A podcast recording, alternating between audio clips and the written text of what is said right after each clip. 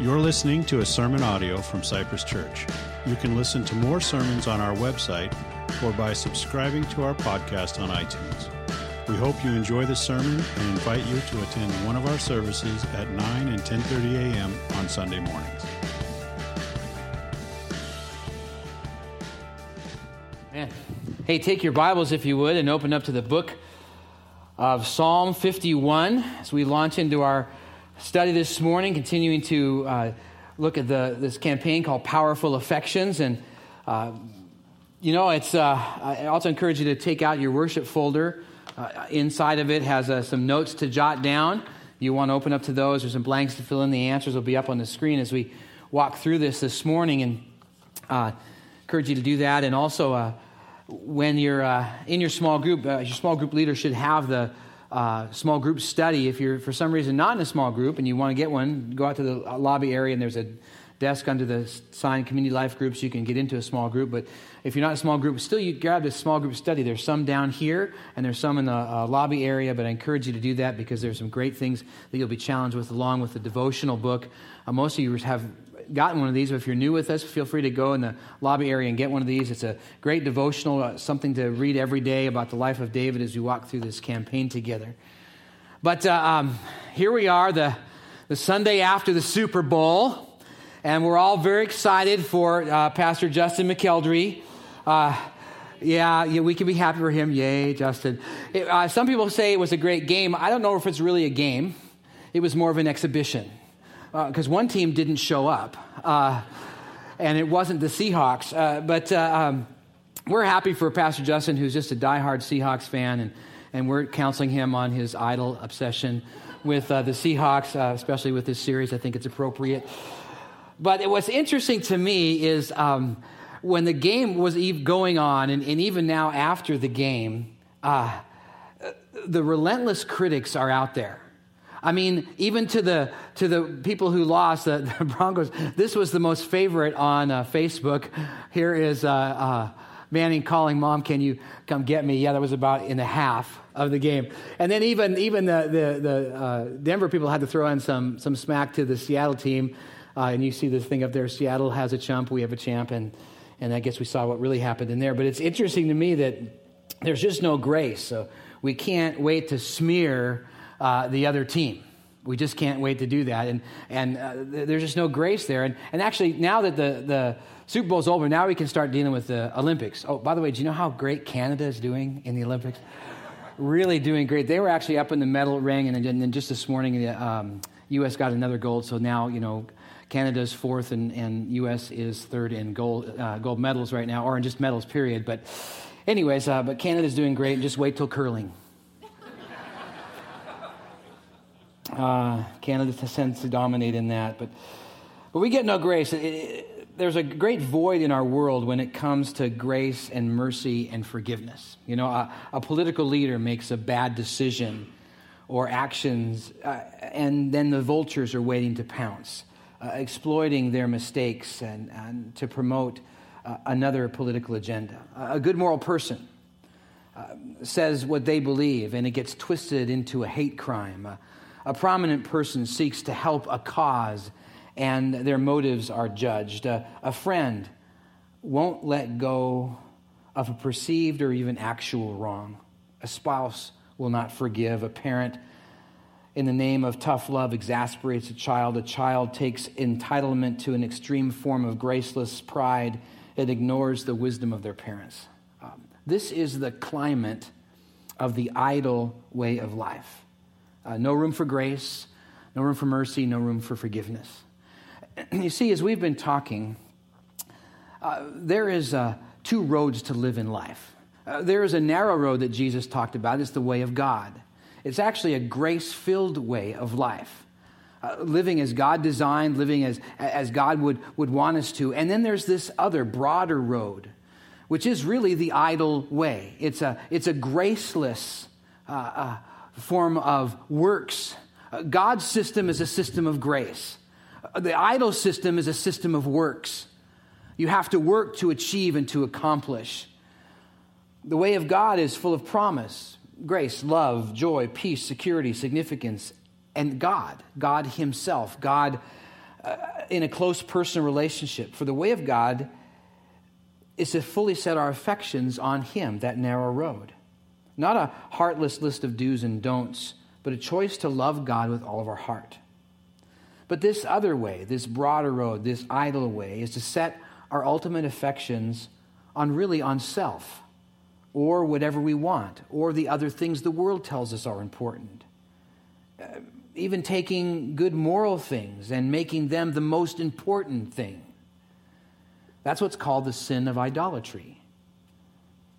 Anything that takes the place of God in our lives is an idol.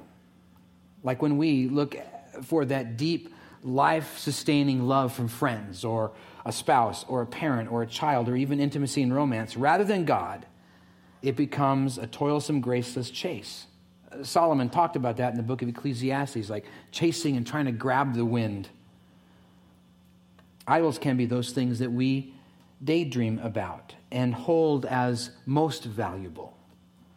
As well, the sin of idolatry is when we put that faith based foundational trust in anything but God to be our Savior of our lives.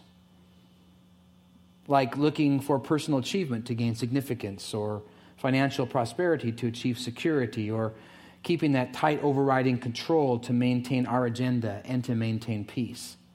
All motivated by a merciless fear that says, if I don't get these things, if I don't achieve these things, if I don't have these things, then life is not worth living.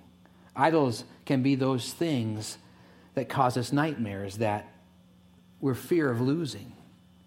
Idols can also be those things that we let have that great influence and power over us in life, that we let be that master or that Lord over us that is not God.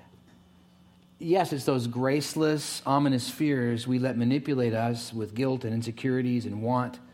You see, idols can be those things that push our emotional buttons to react because they are most important, they are most valuable to us, and it moves us emotionally.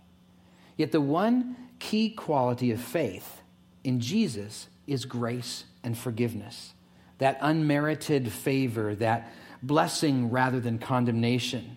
It's like how uh, we have been dealt with sin. The, the Bible is clear that all have sinned and fallen short of the glory of God.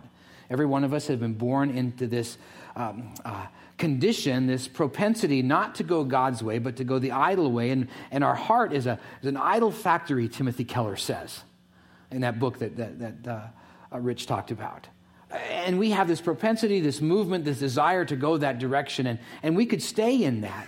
In that sinful condition, we can't experience God we can't live up to our full potential and we won't be led into heaven.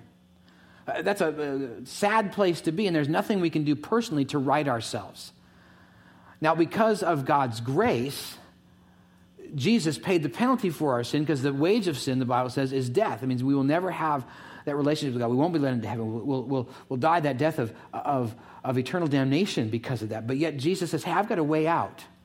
And you don't need to do anything for it. You just simply need to believe. And so by grace, we're saved. And yet, to benefit from that grace is to act upon it, to believe and be changed by it. One, of the, um, the stories that oozes grace and forgiveness is Victor Hugo's novel Les Miserables.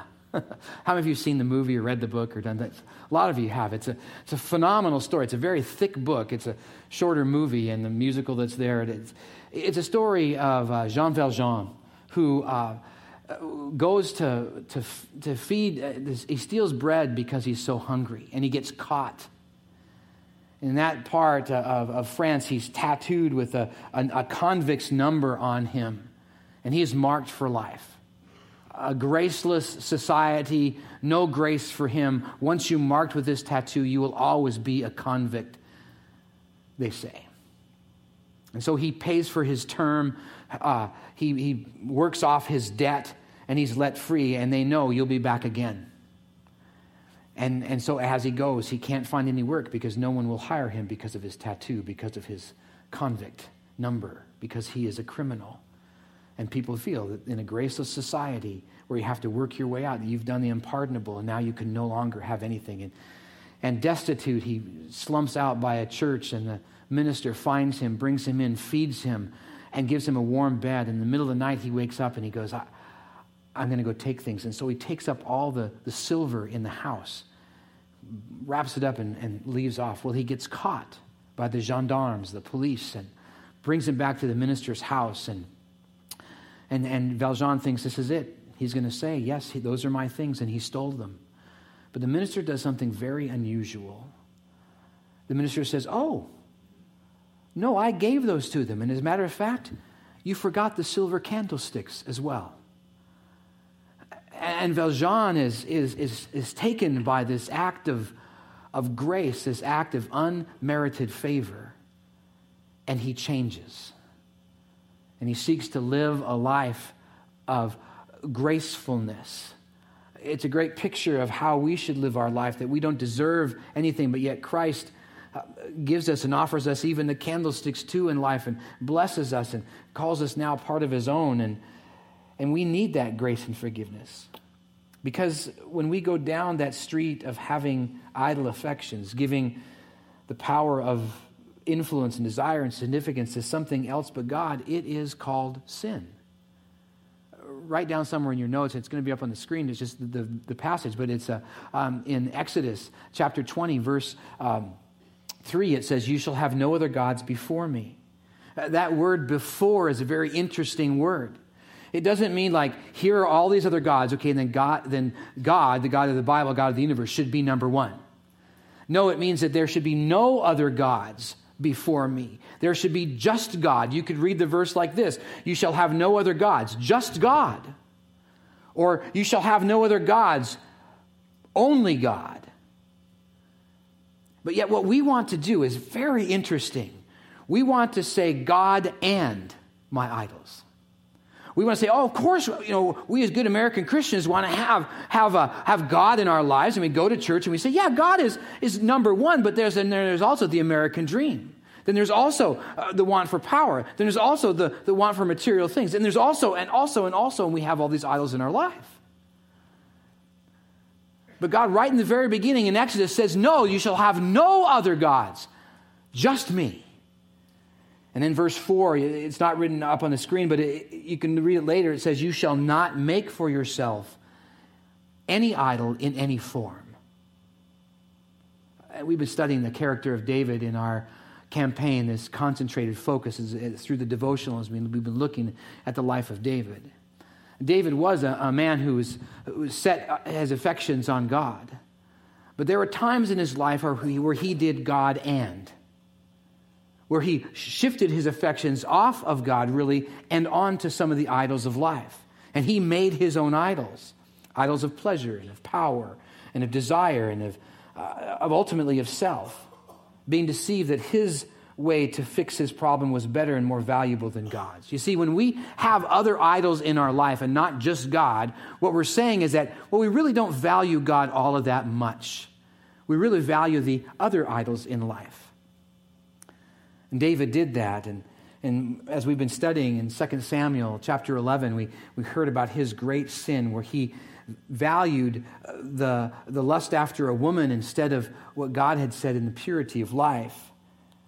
And David had made idols. And, and the truth is, we do the same thing. Like when money becomes the main motivation and we cheat on our taxes, we stop being generous, we, we think about it, we're consumed by it, we stress over it. I see, God is not against nice things. But when something becomes the ultimate thing, the most important thing, we may be making it an idol. Or like when we deem anything of such value, we choose to obey it rather than God. Uh, like in the sexual area of life, whether it's being promiscuous or viewing porn or dabbling in homosexuality, it's not that God is against sex or love or enjoyment, but that what we choose to obey is our God, is an idol. And what we should be choosing to obey is the God of the Bible. See, an idol way is graceless. If we choose anything but God, it is an idol, and that idol way is graceless. And every day we, we battle that idol of self, those other idols that feed that insatiable desire for self, success, significance, fame, fortune, want, pride, or whatever feeds our need for self power, holding us in that idol way of life. But there is a way out. Lest you think that this whole sermon is going to be really intense, and it kind of is because it's talking about David's confession of sin. But uh, there is a way out, and David's life is a good example. See, God did not give up on David. When David chose the idol way of life, God just didn't say, okay, fine. He actually helped him, and he sent him the prophet Nathan who was used by God to get through to David, using a, a very unique story. Write down a 2 Samuel, well, it's on the top, top of your page, 2 Samuel chapter 12, but the specific part is in verses 1 to 7. David had not only uh, committed adultery, but as you read and as you heard last couple of weeks, that David also committed murder, and he lied, and he cheated, and he stole. And David was just fully into his idol way of life, and even thinking that he could fix things and and so Nathan the prophet comes to him and he, and he tells him a story. You see, David didn't think it was any big deal what he was doing. I mean, every king did that. Every king in his, his area had the ultimate rule. He could say, I want you, I want you, I want this happen, I want you offed, you know, murdered, I want this thing. And it was no big deal because they were king.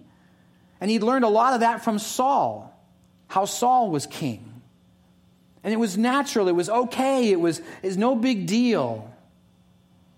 And so Nathan came to him and, and with a story of a gluttonous, uh, rich person who had a friend over, and instead of using his myriad of animals to pull from to feed that friend, he took the one and only sheep of a poor uh, uh, shepherd. This one and only sheep was like the shepherd's own daughter. And, and he took that and slaughtered it and fed it to his friend. And as David heard this story, you could just see the rage in him. Who is that man? I'm going to I'm going to tear him to pieces. And he's, he's, a, he's such a bad person. He's, he's, he's stolen. He's, he's taken what's not his. And Nathan just looked him in the eye and pointed his finger at him, at least that's how I imagine it, and said, You are that man. And David, it just, it just got him. He realized that he had valued his way over God's way and he fell down flat and repented.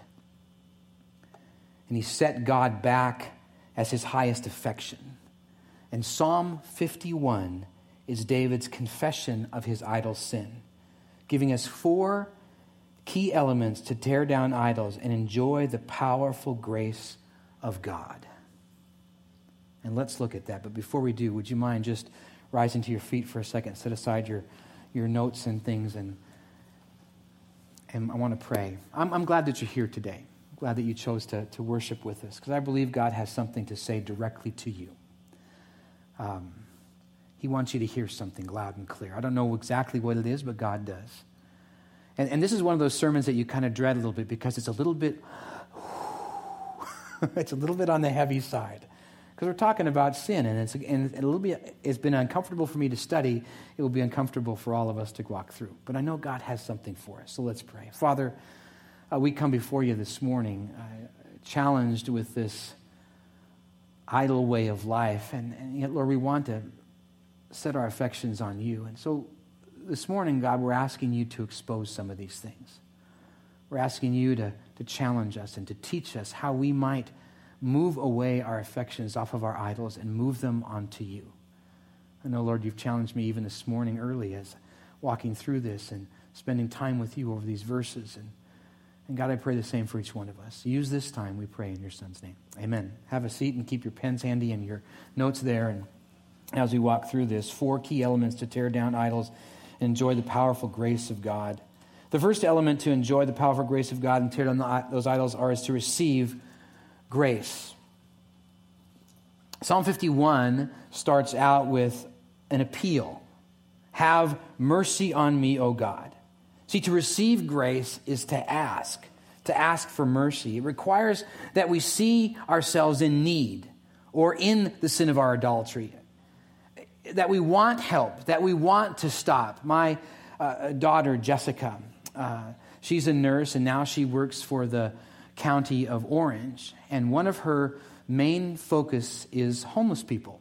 So Jessica, my little Jessica, will you know, walk into a park and she'll be going up to homeless people and trying to help help them get help.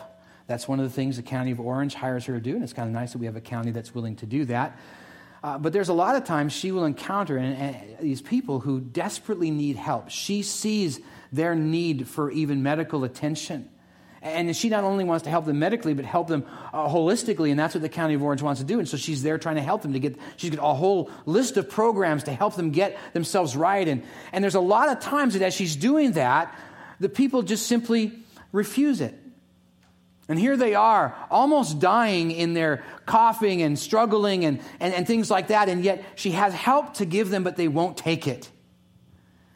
And she shed many tears over them because she cares for them. She wants them to get help. It's like that alcoholic who has not yet hit their rock bottom. They don't want mercy, they want a handout or to feed their idol addiction. And honestly, we can be just like that. Not seeing there's a problem with our obsession for control or that push for that perfect family, or we have that drive to always be right or always be busy or always be productive or always have times of play or your team has to win. No, see, to receive grace is to genuinely ask for mercy. To get that we are not going the right way, not living God's way, and be broken. Broken enough to say, as verse 1 says, blot out my transgressions. It's that sense of humility, brokenness, and reverence to God, yielding to Him. David talks about it uh, 17 verses later when he says in, in Psalm 51 The sacrifices, God, are a broken spirit, a broken and contrite heart. O God, you will not despise. Broken meaning not destroyed, but the pride, the self idol is smashed, and there is a humility, a contrition.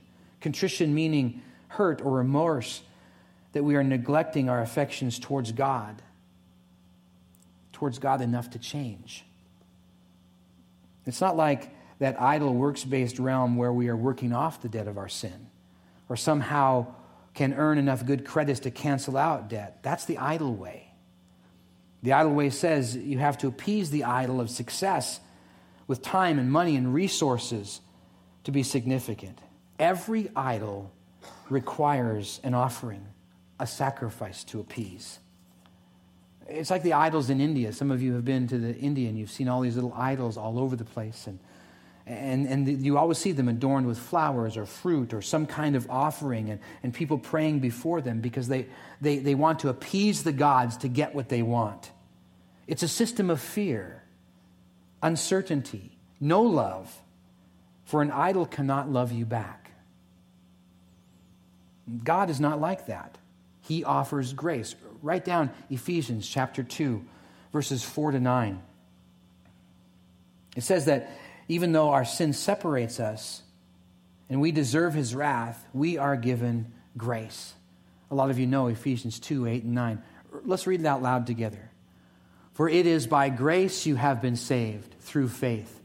And this is not from yourselves, it is the gift of God, not by works, so that no one can boast but you have to be willing to receive it. You know, it's interesting as I've talked to some, uh, even believers for a long time, they say they have a difficult time receiving grace. I wonder what idol is behind that. Why can't we receive grace? God absolutely loves you. And we can appeal to his unfailing love the chesed of God, as we've talked about, that Hebrew word that means that loving kindness of God, that incredible love that says, I love you in spite of all that you go through. Even though uh, you cover yourselves with idols, He still loves us, He still cares about us. Look back at Psalm 51. Let me read you verses 1 and 2. Have mercy on me, O God, according to your unfailing love. That's the chesed of God. According to your great compassion, Blot out my transgressions, wash away all my iniquities, cleanse me from my sin. Three requests to deal with our sin. First is to blot it out, meaning to get the impurities out, to get them out of us, to annihilate them. It's the desire to want to have them out. See, to receive grace is to want to be pure. We're a bit obsessed with getting the impurities out of life. I mean, this is just a few of the products that we have that are antibacterial. I mean, there's antibacterial soap and toothpaste and body wash and shampoo, and you know, we want to just bathe in Purell sometimes. We're obsessed on the outside with making sure that we are, are pure, but what we need to be is as, as obsessed on the inside with the purity of our heart. To say, blot out my transgressions. We need that care of our heart. Next is to wash away, meaning to clean off, and how they would wash things in that day and age. They'd take it down to the river and they would wash it, and then they would beat the dirt out by the rocks, and then they would squidgy it out and then beat it on the rocks. And whatever it takes to get the dirt out, that's what needs to happen. But sometimes we don't want whatever it takes because sometimes those idols are really deep in our life and it will take a surgery to remove it. And the process is difficult. Any surgery, any dealing with cancer takes a lot. Washing away the idols of self and pride and want are tough. I remember I was uh, um, uh, uh, did a walk along with a, uh, a doctor many years ago, my friend who was a doctor, and I got to wear greens, and people called me doctor, and I thought it was kind of fun. But um, I remember we, we were doing our rounds in, in the morning, and uh, we walked in this one uh, lady's room, and she was just she was just getting her makeup on. She had only half her face done, which is kind of a little bit weird. But uh, um, she was a businesswoman, and and she had been there all night long. And the reason she had been there, she had been there because of alcohol poisoning. She had drank so much alcohol, and she was a, a definite alcoholic, but she, but she had gone to that point where it was poisoning her whole body. And the doctors were there, the whole team of us were there, us doctors. Um, and, and we were encouraging her uh, because we told her, you get drunk again, you may not get out of it. You'll slip into a coma and you will die. And almost every doctor said that, and I chimed in that too, just they're looking at me, who are you? What? I had greens on. I looked the part. Uh, but as we walked out of the room, a lot of them said, She's not going to change. She hasn't hit a rock bottom. She hasn't, uh, doesn't really want to. Because it's going to take a lot of work, because she's well into that idol. And yet, the truth is, nothing is impossible with God. Absolutely nothing. No matter how far you go down the idol path, you can always turn around. As well, to deal with our sin, we need to ask God to cleanse me to make us pure. That, that, that clean feeling we get, you know, after you've done dirty yard work and you got leaves stuck in your hair and you're, you got dirt all over the place, and you go take a shower and you just, ah, I just feel clean. That refreshing feel. See, the idol way is, is weighty and dirty, but did not Jesus say, My burden is light? To receive grace is to ask for God's mercy and grace and do whatever it takes to rid us of the idols of life. The question is, will you? Another element to enjoy the powerful grace of God and to tear down idols is to take responsibility. Look at verses 3 and 6 of 3 to 6 from Psalm 51. David says, For I know my transgressions and my sin is always before me. Against you and you only have I sinned and done what is evil in your sight, so that you may be proven right when you speak and justified when you judge. Surely I was sinful at birth, sinful from the time my mother conceived me. Surely you desire truth in the inmost parts. You teach me wisdom in the inmost parts. David recognized his sin, his will for choice not to go God's way. He didn't blame, no excuses here. He just simply said, I did it.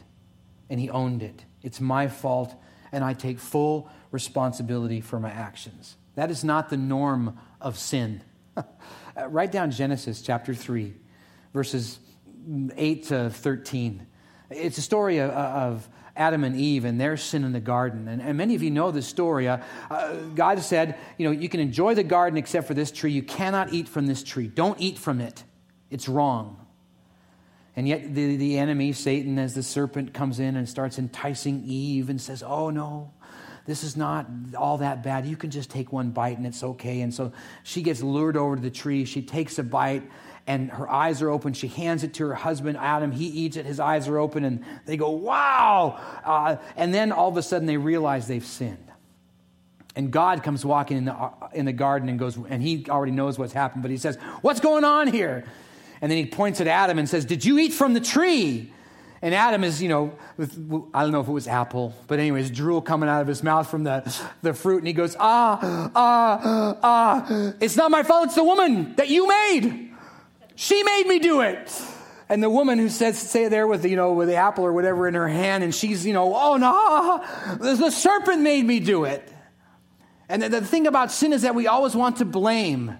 It's not my fault. I was born with this propensity to do this, and I just was born that way, so I must be having to have to go that direction.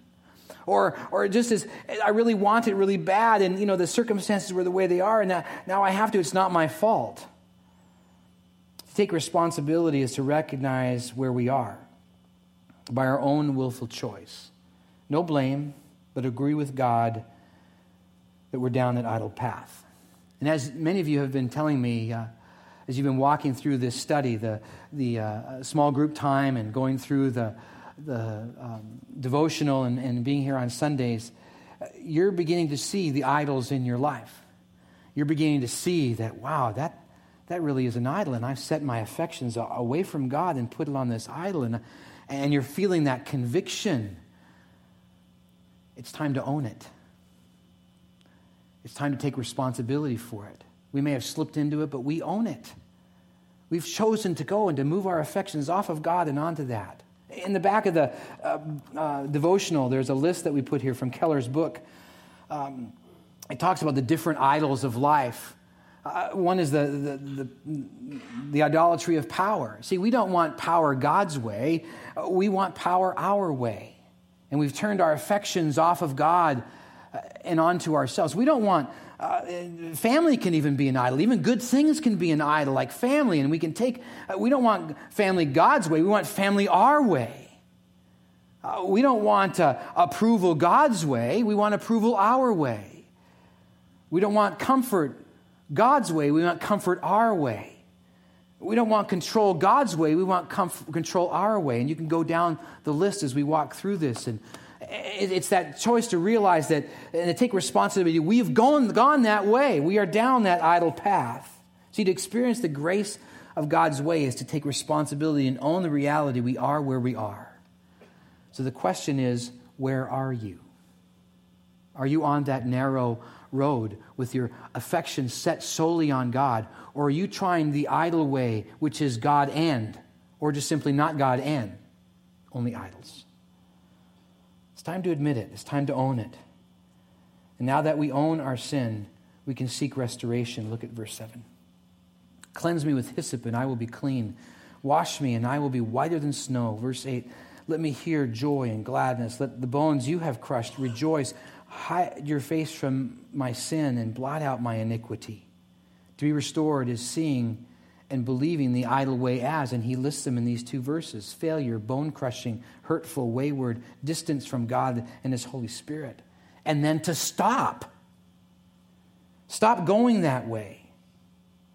Knowing and believing God's way as whiter than snow, pure, joy, gladness, rejoicing, steadfast, secure, connected to God, purposeful, and significant. You know, it's. Uh, it's a bit like um, me seeking to restore my health. I, I, don't know if you've noticed, but I've lost a few pounds. I've actually lost almost 20. And uh, uh, about, I don't know, four months ago, I, I was just not feeling right. You know, I, just something was not right inside, and I wasn't sure whether it, you know, I was having heart issues or what. And I go to the doctor, and, and he would always say, you know, uh, whether I was going there sick or something, he goes, you know, know, if you lost a few pounds, you'd be okay. And my blood pressure was getting up there, and, and then I did a blood test, and my sugars were a little high. And, and every time, you know, you're not, you're not fully, you know, high blood pressure, you're not fully diabetic, but, you know, if you just lost a few pounds, you'd be all right. And, and, and, maybe things would right themselves. Sure, you have diabetes in your background. Sure, you have high blood pressure in your background. And you may always have that and need medication to fix it. But, you know, if you just lose a few pounds, as a matter of fact, when he got back my, one of my tests that was pretty high in sugar, he says, You know, let me give you a, let me um, send you to a class to learn how to eat right. I went, What? I mean, I'm not obese. I mean, you say it's only a little bit of weight. So, you know, maybe, maybe I don't eat all that well, but I don't need to go to a class. You see, my affections were on my way because I liked what I eat. You know, those handful of craisins, you know those craisins? Handful of those things. Oh, they're good for you, right? Craisins, they're good. No, one quarter cup is as much as eating a full size candy bar of sugar. I had no idea. Should have gone to the class. Uh, but I was loving my own way of life rather than loving the health and finally, I, I realized that I wasn't getting better, and I was, man, I just feel like I'm having heart issues. And, I, and then it went a treadmill, said, no, you're fine. But you know, if you could lose a little weight, you do this. And finally, I set my affections on what the doctors had said, and health and wellness. And lo and behold, I lost about 20 pounds. Still going down. I still got a few more to go, but I'm working at that. yeah, thank you. Uh, the problem is, I still feel hungry all the time. And I really like craisins and chocolate and donuts and big beefy ribs and yeah. And but I like health more. And, and I want to be around for my kids and my grandkids and I and and um, I like health and living more. You see, it's it's seeing the difference and setting our affections on God so choose to God, God's way and ask. Yes, confess and admit our sin of idolatry, and then ask God to cleanse us, to recognize Jesus' work on the cross.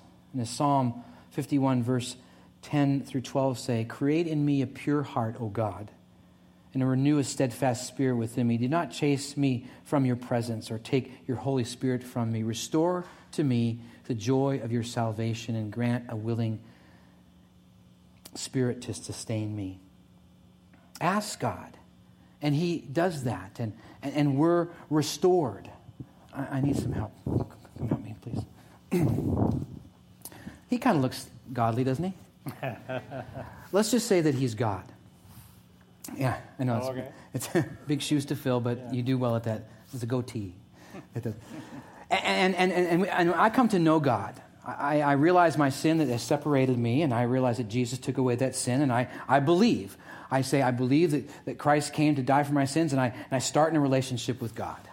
And we're having a great relationship. Let's, let's, let's go around life, God. We're, we're, we're traveling through life and just enjoying life together. And, and I'm, I'm really set on you lead me, God. Where, do you, where, where, where should we go? This way? Okay, this way's great. Let's go. And I'm letting him lead me. Oh, that, for sure. I wanted to go that way, but we'll go this way now. And I'm excited about the fact that God and I are going through life together. He's leading me. My affection is set solely on him and his way of life. That's why I read his word, because it shows me his way of life. Well, sooner or later, because my heart is, a, is an idol factory, I start having my time with God, but I start looking at other things. I, I look at, uh, ooh, there's my wife over there. I really, yeah, I, I mean, I love her, and you've let me love her, and that's great, and it's, I've had a great time. But, but sometimes I can, I can say, oh, God, I really don't want to go your way, and I'm just going to kind of turn my back on you. And now I'm going to do my own thing. The thing about God, He says He never leaves us or forsakes us.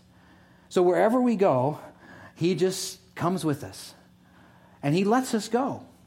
A lot of times he taps us on the shoulder and says, Hey, uh, come back to me. Hey, t- turn around. Uh, because the way you're going is not a good way, even though there's good things in there like family and, and, and, and, and church and, and things like that. And, and yet, I can make an idol out of anything. I can make an idol out of this chair. I can set my soul affections on that chair. And God keeps reminding me, keeps saying, you know, hey, I'm here, I'm here. Until we come to that point where we turn around, you know what the biblical word for turning around is called? It's repent. When I set my affections not on the idols, but I actually now turn around and, and set them on God, that's when I repent. And I'm willing to do that. I'm willing to set my affections back on God, to turn. And that's what I was with, with, with, with health. I was setting my affections on whatever I wanted and I turned and set them on health. And it made a difference in my life. And it's the same with God. You know, we want to just keep our idol away with God on our shoulder, and we're just walking through life and all of our idols, and we're just enjoying life with our idol uh, way of life, and God is still there, and we think, oh, that's okay.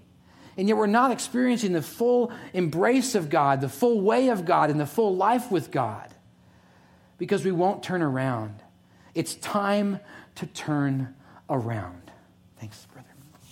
It's time to do that. Now, even in turning around, uh, we, we think we need to do some work. Oh my gosh, I need to be, you know, I've messed up. I've gone the idol way. Now I need to turn around. Okay, God, what do I need to work for? And God says, You don't need to do anything. Just live life my way, and you're restored. No matter how far you go, you can always turn back. Look at David adultery, murder, lying, deceit. I mean, he broke about every commandment you could think of. And he was way deep into it. And yet he turned. How about you? The band is going to come out right now. And I'm going to give us a time of confession. A time where we just, you and God, and get honest. And think about your life. Have you really set your affections fully on God? Or are you trying to do God and? Or are you just blazing down the idol trail? You can turn back even right now. And it starts with just a confession to say, God, I have messed up. I have set my affections on and just start listing them. And believe me, you ask God to tell you, He will reveal them to you. I mean, this morning, I, God woke me up at 3.30. I was coughing, but I couldn't go back to sleep. And I was praying through this and, and thinking through, God, what, what are my idols? What do I put before you? Hey, like, Mike, you want success. You want a successful church but not successful in my eyes. You want successful church in the world's eyes. Lord, uh, forgive me. Forgive me for setting my affections on that and not on what you want. Mike, you want, you want approval. You want people to like you. You want uh, people to be uh, encouraging around you. You want approval the world's way.